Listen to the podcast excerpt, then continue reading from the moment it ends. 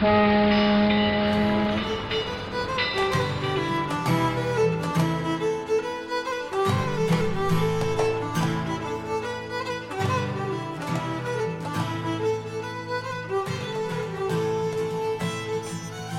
welcome back to another episode of Titanic Minute, your daily podcast where we discuss movie Titanic minute by minute.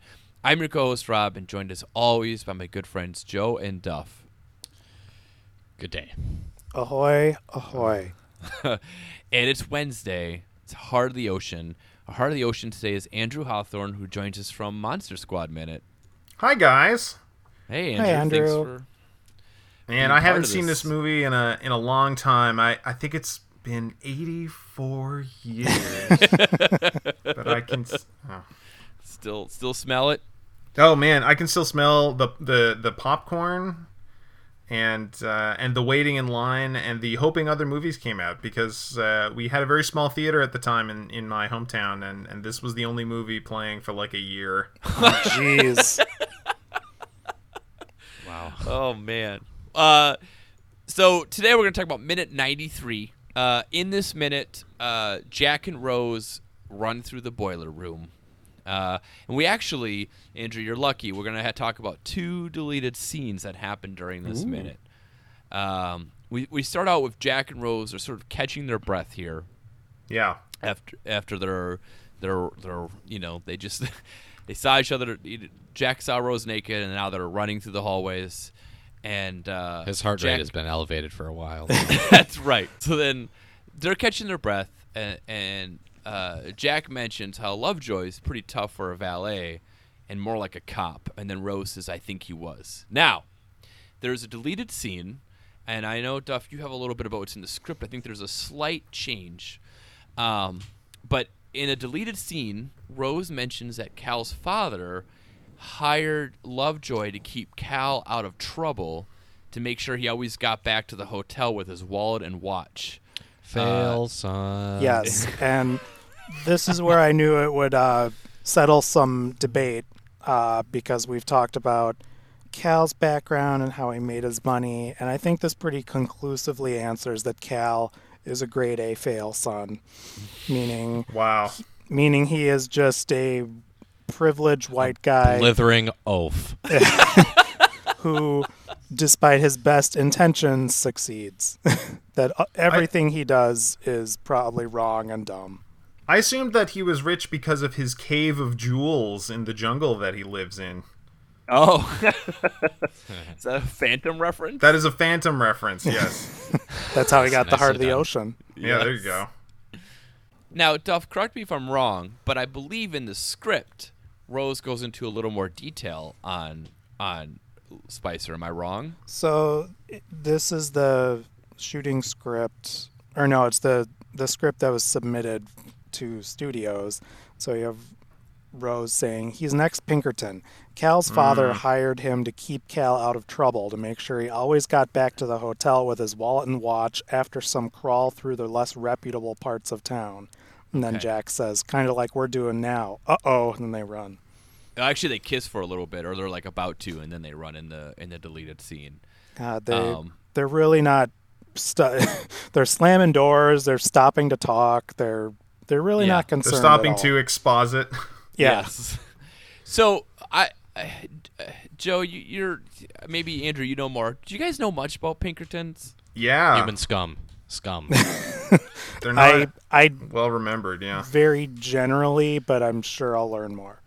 Yeah, well, I mean, they were they were basically a, a, a company of private eyes, and you could hire them for stuff. And I think th- there's a Pinkerton is actually the hero of one of the Sherlock Holmes books, uh, The Valley of Fear, one of the fabled Sherlock Holmes books with not a lot of Sherlock Holmes in.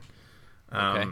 And uh, and and at that point, when that was being written, they were kind of well regarded as these these kind of detectives for hire, um, proto gumshoes. But they they really went out of favor fast because you know they were for hire, and the people with the money were usually you know oil mil- millionaires or billionaires. I guess there weren't a lot of billionaires back then, but Sure. but but companies and and what companies really wanted to hire people to do back then was stop the union movement and so Uh, the Pinkertons basically just became union busters that were trying to oppress people of Jack's class and uh, and rough them up. So if if this guy, what's his name, Spicer? Spicer, Spicer Lovejoy. Lovejoy. Spicer Lovejoy, that is a ten dollar name. If, if this guy, this guy working for a millionaire and trying to rough up some uh, some street toughs and, and some some of the lower class Irish, that that that's basically your Pinkerton right there. That makes a lot of sense. Yeah. You could also go to adamandeve.com and buy a Spicer Lovejoy for your own self. Oh, Gross. go ahead, Joe. So Cal's family's in steel, and probably the most famous example of their strike busting is the Homestead strike, where Carnegie and Frick called them in. And I don't remember, I don't know exactly how many people the Pinkertons killed, but it was at least ten, uh, probably more. So And the yeah, Pinkertons are They're a private army for rich industrialists to keep their workers from unionizing or Yeah, to bust up strikes. They're essentially mercenaries, aren't they? Yeah. Just kind of Yeah. unconsci- unconscionable. You know, whoever pays me, that's who I'm loyal to. So it's reasonable to presume then that Spicer Lovejoy was one of the Pinkertons who busted up the Homestead strike, and that's how Cal's dad found out about him. Oh, okay. Presumably, uh, you know, is works in the same industry in the same steel. area. Yeah. yikes! So uh, it makes sense. Spicer's bad now and deserves to die. So you're saying no guy's a- longer Joe's favorite character. Yeah. Well, he's also played by David Warner, so you, you know he's It's he's kind of bad. David Warner, of course, most famously known for Teenage Mutant Ninja Turtles: The Secret of the Ooze. I always That's think of right. He's the scientist, isn't he? Yeah, that's his. That's one of he. That's you know a lot of people take a heel turn. That's his his not heel turn. Usually he's just the bad guy. Yeah, he was in Gargoyles. Yeah. Uh, yep. I don't know. You you guys probably was, talked uh, about this. He was Tron. He was, Tron. He was the original Freddy Krueger. He was cast as Freddy Krueger before Oh, I uh, didn't know Robert that. Englund was. I yeah. I didn't know that. That's one of the horror franchises I don't know as much about. Yeah, he was doing makeup tests and everything, but he couldn't do it because of scheduling. And and this same year that Titanic came out, he was in Scream 2, surprisingly not being a villain. Who was he in Scream 2? He was like a director of a play that Neve Campbell is in. He just kind of shows up and gives her Yoda-like advice and then leaves. He's like, "I'm British, so I know what's going on with these killers." It's like that that gravitas. It's kind of amazing he hasn't been in any Star Wars movies. He'd be like a good No. like imperial officer, right? he's too Star Trekky. He was in Star Trek Five as a bumbling human. He was in Star Trek Six as a Klingon, and then he was in Star Trek: The Next Generation as a Cardassian that gets to torture Captain Picard. Oh wow. He's the Oh, Four I- Lights guy. Okay. Okay. Uh, So Andrew, how long have you been running his fan page? I mean, Warner Brothers. Yeah, that's me. That's funny. Nice. um, so, so uh, Jack and Ro- we find out that we know that Spicer Lovejoy is a real jerk, and then uh, we, Jack and Rose run into an engine room, and Was then that they a Norm decide to Macdonald deci- reference there? It it was yeah, you know, he sounds like a real jerk. a real jerk. He's so a they jerk. descend down some stairs. Um, so then they go into boiler room six, and then this guy in the boiler room, uh, Frederick Barrett, who's a real a real person, tells them they shouldn't be there, and you know it's dangerous, which makes sense. But then he tells them to run, which seems strange, doesn't it? Go for a jog, why don't you? Yeah, right. To be like, this is super dangerous. Run! You got to get out of here. Run through this boiler room. Don't take your time. Oh Maybe man, he- this this is giving me anxiety too because he's not kidding. He's like, it could be dangerous, and then it cuts to like Rose's flowy dress in slow motion. Every time I see this scene, I think she's about to pull an Isadora Duncan. I'm like, oh my god, she's getting sucked into the boilers. It's it's That's uh, one of one of the shop 101 safety tips is don't wear loose clothing. And, Right? in the boiler room. Yeah. Na- ba- she's gonna another Freddy Krueger reference. She's gonna just get an ember's gonna touch her long flowing dress and just go up like timber. Yeah, that's it for Rose. Uh, so it turns out this boiler room, how they shot this, is it was actually only had like two or three boilers that they had, so they used uh, mirrors to make it look like it went Oh. infinitely long. God damn it, James Cameron! Why don't you? God, that's that's really ingenious. And you I know, know. you know that like if uh, this were Warner Brothers doing a DC movie, they'd spend like a hundred million dollars to make CGI boilers. Well, I don't for know if they'd do that in '97, but it would definitely be less cool and clever than that for sure. Yeah, Yeah. This is Uh, it, man. You know, I every time another thing that happens every time I watch this movie or anything by James Cameron from this movie or beyond, I, I just get so angry that all he's gonna do now is Avatar movies forever. like, look, man, you could do this. You could do this. he is very optimistic about the longevity of the human race because he has movies lined up for 10, 15 years now. Yeah, well, ten. Yeah, I mean, you don't know it, but we're gonna be so into Avatar in ten years. I, I, you know what? Like we tease Avatar all the time, but you say that, and I kind of don't think you're joking. He's I, well, J- James Cameron's a good bet. He's a good bet. Uh, what if it's and what if Avatar is kind of one of those franchises like, for lack of a better one, we can all agree on like Fast and Furious, where they get like better or more enjoyable and actually bigger as they go along. Yeah, or like Mission Impossible, or like something like that, where it just keeps Yeah. staying around and being enjoyable. I'm kind of hoping it's going to be like the Marvel Cinematic Universe, where they just start crossing over with other James Cameron films. So you Yeah, know, Well, Arnold does- shows up. That would rule. Yeah. yeah. Do- doesn't he have? Do- didn't he say he's going to do another Terminator trilogy? I think he's producing it, is he? Yeah, some Sarah know. Connor story, right? Or But I mean, just beyond his Avatar world, he's like, "Oh yeah, I'll be involved in another Terminator trilogy." Like, what? What- Do you Where's have, uh, Titanic 2, sir? Yeah. Is he one of those rich people who ha- who like cloned himself so he has spare organs? Like he's he's probably pushing seventy, isn't he? He's been around. maybe that's why he hasn't gotten divorced in a while because he just keeps getting new clones of wives. Well, I mean, he only gets divorced when he casts a woman in a movie, and he's only made one movie in the last while. So Oh, that's Oh. true. Sorry, he's sixty-three, so he's not There not close to seventy, but still, he's Yeah. getting up there. it's got a few more avatars in him. Yeah. Um, you Uh, said this was Boiler Room Six, right? yes. Yeah. So this is. It, it, I think it's the foremost boiler room. Is that correct? I, I was poring over Titanic cross sections before we came Uh, on here. I think you're right. I was looking at them earlier for like uh, what floors and stuff were on each decks, but Yeah. Uh, Well, it's it's interesting because so if if if I'm correct, which I, I rarely am, um, they're, they're in the boiler room that's right under the the foremost funnel, the foremost smokestack, and they're also right under first class. So they they went straight down.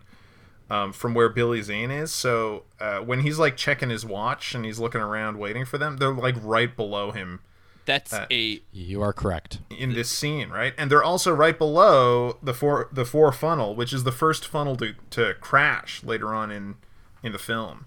is Uh, that the 'cause one that I, I, crushes Fabrizio? Oh no, Fabrizio! I don't remember which one crushes Fabrizio. the fun thing is, if they keep going forward, they can get into the, where the mail is stored and start looking through people's mail. Where's fun. the checks? Uh, it's a good segue, Andrew, to the deleted scene that happens in this minute as well.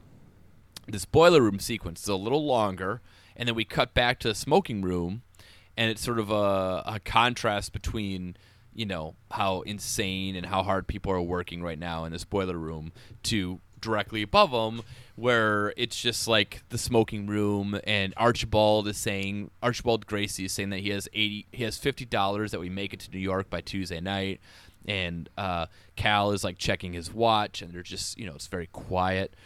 Um, and then we come back here, and in the deleted scene, uh, Jack and Rose sort of find a quiet spot or quiet area in the boiler area, and they just start kissing. But I would say making out. Like it's like a full on. Like, rounding first base towards second. Yeah, it's like a full on makeout session in the in the boiler room. Oh yeah, Uh, things get it- steamy. Yeah, it's pretty passionate. Literally, because there's a Yes. there's a lot of sweat in the next few minutes. Yes, a lot of it. Um, Yeah, it's true. You know, there's a lot of steam going on in here. Like their skin is going to look great after this. Yeah. It's going to be something. But I, I was thinking this whole time, like they're probably pretty hot at this point, so they better not go into any con- really cold, confined spaces with glass windows. They are going to fog that up. Yeah, I'm sure they won't do that. Oh, good. Um, so yeah, and then we also uh, we have Jack running through, uh, and he does this thing that all I can think of is our former heart of the ocean, Neil Brown, um, because this is the sort of thing that he hates Jack for.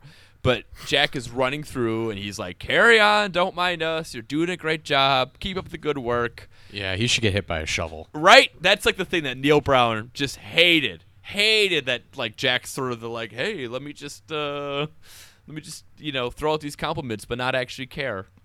Jack's a class traitor because he should be down there with them. That's true. I bet that's what they're thinking too. Yeah, It's interesting, though, you know- The uh, the the scene you were talking about with with Billy Zane, who I, I never remember his character name in any movie he's in. I only Yeah, always refer to him Billy as Billy Zane. Zane. The Um, Phantom.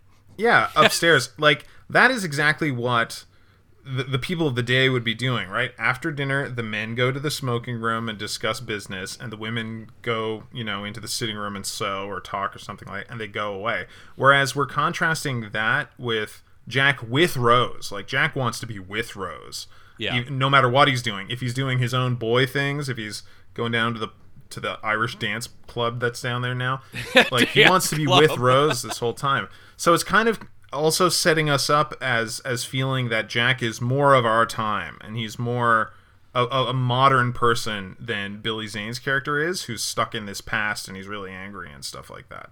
I don't know if there would have been characters like that at the time, but we immediately relate more to Jack. For sure. Yeah, I mean, uh, Yeah.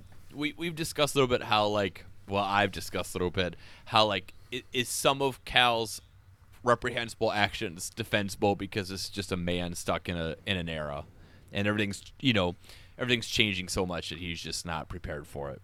Um, Poor old Billy Zane. poor old Phantom.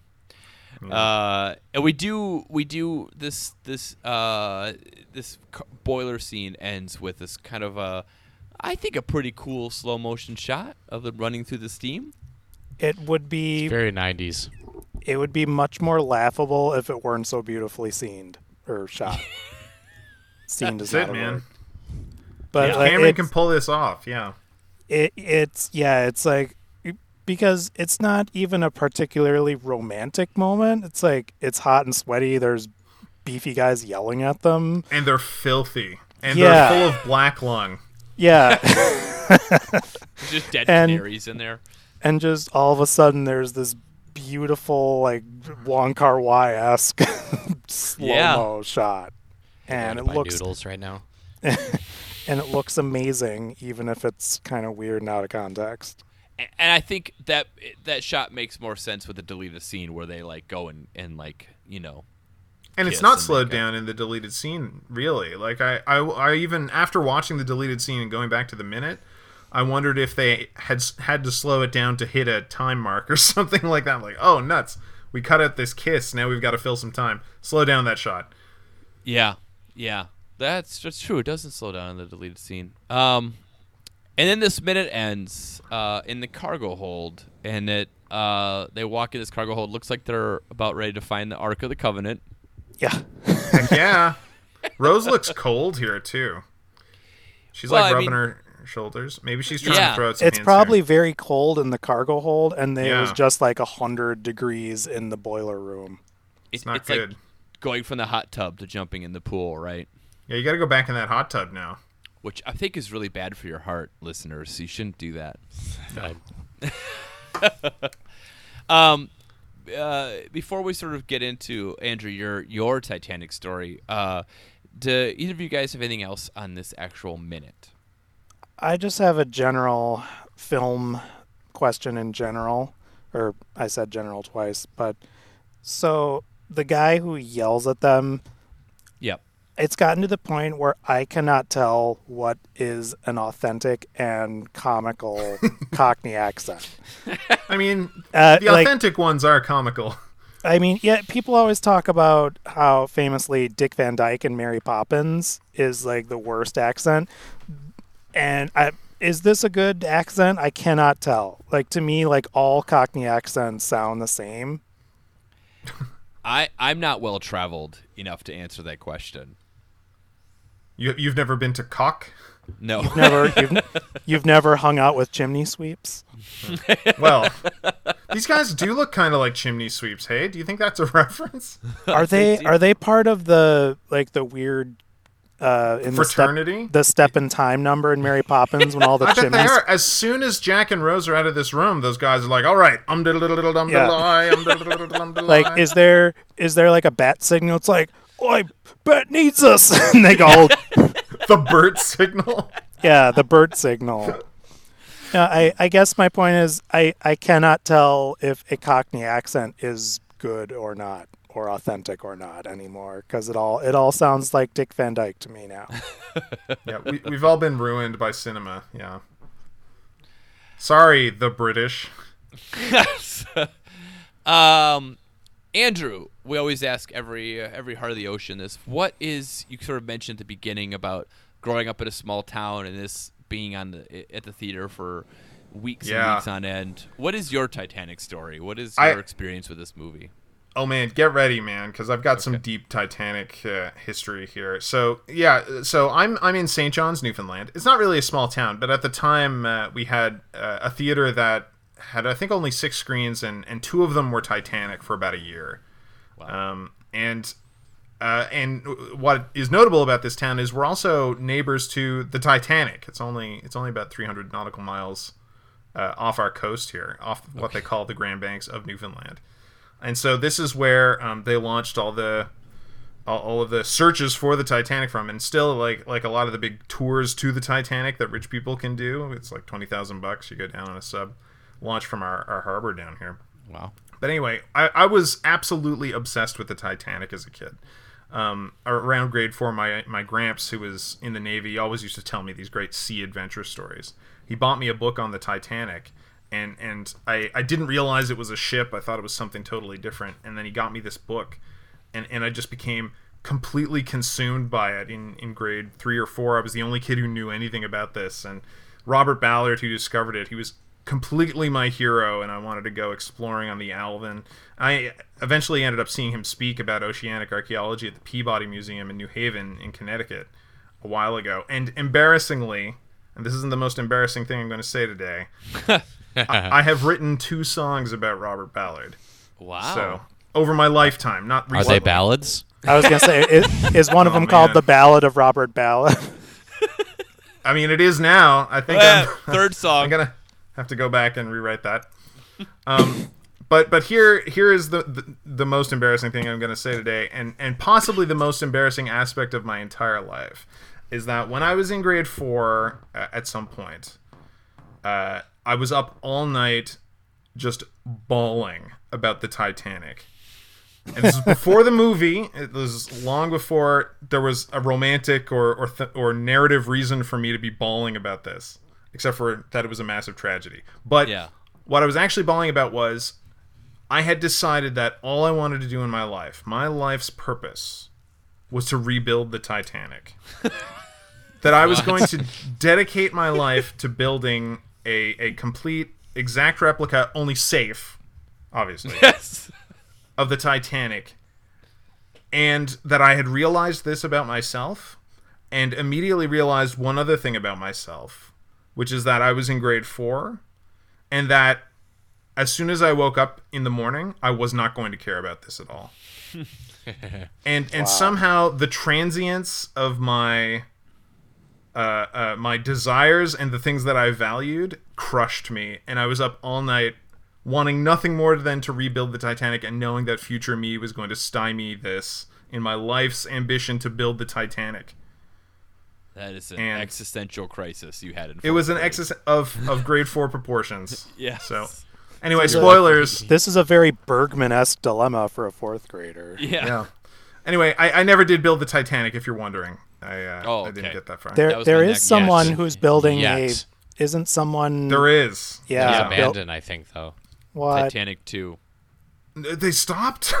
I thought it gets sketchy in the news reports, but I, I could be wrong. yeah, because they're building it in China, so it's difficult Yeah. to, to figure out exactly. And I don't think it's really going to leave there very much. But uh, but You no, I, become a deranged billionaire, and then you can I, do it. I won't get too much into it, but uh, the top Google result is t- Titanic 2 entirely sinkable idea to set sail in 2018. Oh, so, hey. but this article is from 2016, so maybe Oh, maybe man, it's who knows? gone.